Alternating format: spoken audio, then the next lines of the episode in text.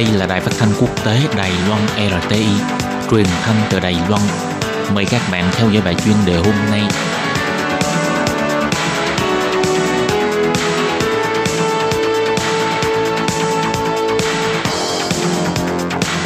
Lê Phương xin chào các bạn, các bạn thân mến. Hoan nghênh các bạn theo dõi bài chuyên đề hôm nay qua bài viết Những thay đổi trên toàn cầu và cơ hội của Đài Loan.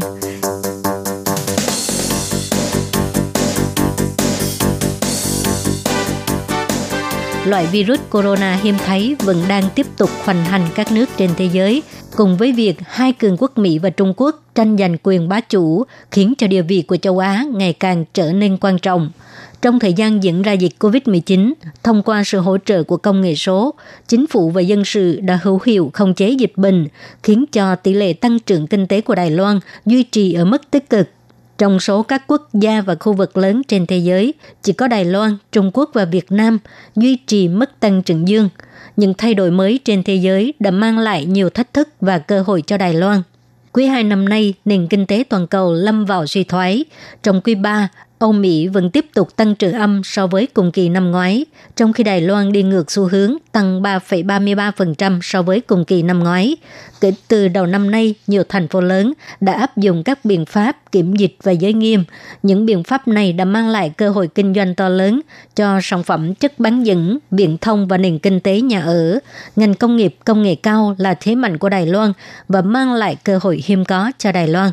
Theo thống kê của Bộ Tài chính, xuất khẩu Đài Loan trong quý 2 năm 2019 tăng trưởng âm, bắt đầu từ tháng 7 chuyển từ âm sang dương. Kim ngạch xuất khẩu của tháng 10 lên tới 32,23 tỷ đô la Mỹ, lập kỷ lục cao trong một tháng. Trong số đó, linh kiện điện tử, mạch tích hợp và vốn các sản phẩm nghe nhìn và công nghệ thông tin tăng trưởng hơn 20% so với cùng kỳ năm ngoái. Đây là một điều không hề dễ dàng. Kể từ khi Tổng thống Mỹ Donald Trump lên nhậm chức, ông đã phát động cuộc chiến thương mại và cuộc chiến khoa học công nghệ giữa Mỹ và Trung Quốc, không chỉ gây tổn hại cho người khác mà còn làm tổn thương chính mình. Do cuộc đối đầu giữa hai cường quốc Hoa Kỳ và Trung Quốc vẫn tiếp tục diễn ra, ngay cả khi người đắc cử Tổng thống của Đảng Dân Chủ, ông Joe Biden, lên nhậm chức vào năm tới tình hình cạnh tranh giữa Trung Quốc và Mỹ trong thương mại và công nghệ sẽ không thay đổi.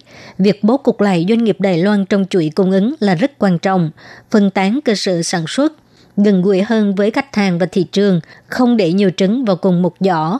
Trước sự đối đầu giữa Mỹ và Trung Quốc, tốc độ tăng trưởng sản lượng chất bán dẫn của Đài Loan đã vượt xa tốc độ tăng trưởng GDP, thành tích rất là nổi bật. TSMC Công ty dẫn đầu toàn cầu trong ngành chất bán dẫn của Đài Loan gần đây đã thông báo tăng lương 20% cho nhân viên từ tháng 1 năm sau, tạo động lực cho triển vọng phát triển của ngành công nghiệp. Ngoài chất bán dẫn, việc chuyển đổi và nâng cấp thành công nghiệp ô tô là một cơ hội kinh doanh khác cho công ty công nghệ cao của Đài Loan. Dưới tác động của dịch bệnh, Liên minh châu Âu và Vương quốc Anh đã ra sức thúc đẩy phục hồi xanh, trong đó xe điện là trọng tâm phát triển. Ngoài Anh Quốc, có nhiều nước châu Âu từ sớm đã công bố lộ trình cấm bắn xe chạy bằng nhiên liệu, khuyến khích các nhà sản xuất tham gia thị trường xe điện. Vừa qua trong một buổi diễn thuyết, Chủ tịch của công ty sản xuất chất bắn dẫn Đài Loan, ông Đồng Tự Hiền cho biết, trong tương lai, ngành công nghệ và bảo vệ môi trường sẽ có cơ hội kinh doanh rất lớn. Ô tô sẽ chuyển sang phát triển điện tử với 5G và Internet vạn vực – giá trị sản lượng toàn cầu của xe điện sẽ bắt kịp với ngành chất bán dẫn. Điều này có thể làm tăng lợi nhuận gộp của ngành công nghệ và cơ hội nâng cấp ngành công nghệ của Đài Loan. Dưới tác động của đại dịch COVID-19, lãnh đạo các nước trên thế giới đang phải đối mặt với khủng hoảng khí hậu và tầm quan trọng của việc bảo vệ môi trường.